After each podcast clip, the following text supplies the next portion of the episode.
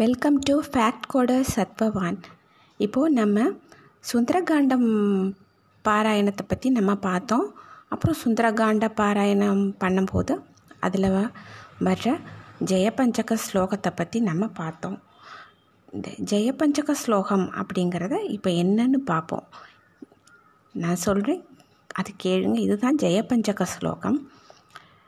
இதை வந்து படிக்கலாம் நம்மளே பாராயணம் செய்யலாம் இல்லை கேட்கலாம் அது ரெண்டுமே நல்லது தான் உங்கள் கூட இதை ஷேர் பண்ணிக்கிறதுல ரொம்ப சந்தோஷப்படுறேன்.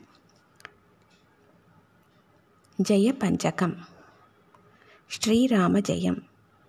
ஸ்ரீராம் ஜெய்ராம் ஜெய் ஜெய்ராம் ஜெயத்யதி பலோ ராமோ லக்ஷ்மணச்ச மகாபலாः ராஜா ஜெயதி சுக்ரீவோ राघवेनापि पालितः दाशोऽहं कौशलेन्द्रस्य रामस्याक्लिष्टकर्मणः।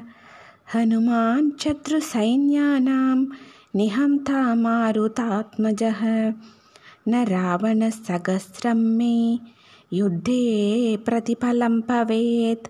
शिलापिस्तु प्रहरतः।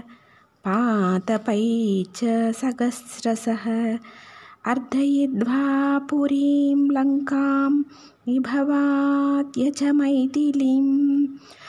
संवृताप्तो गमिष्यामि मिषतां सर्वरशसां दश्यसन्नाथशब्देन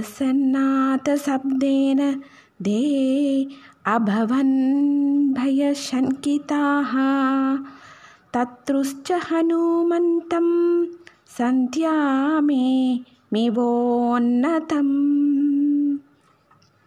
श्रीराम जय राम जय जय राम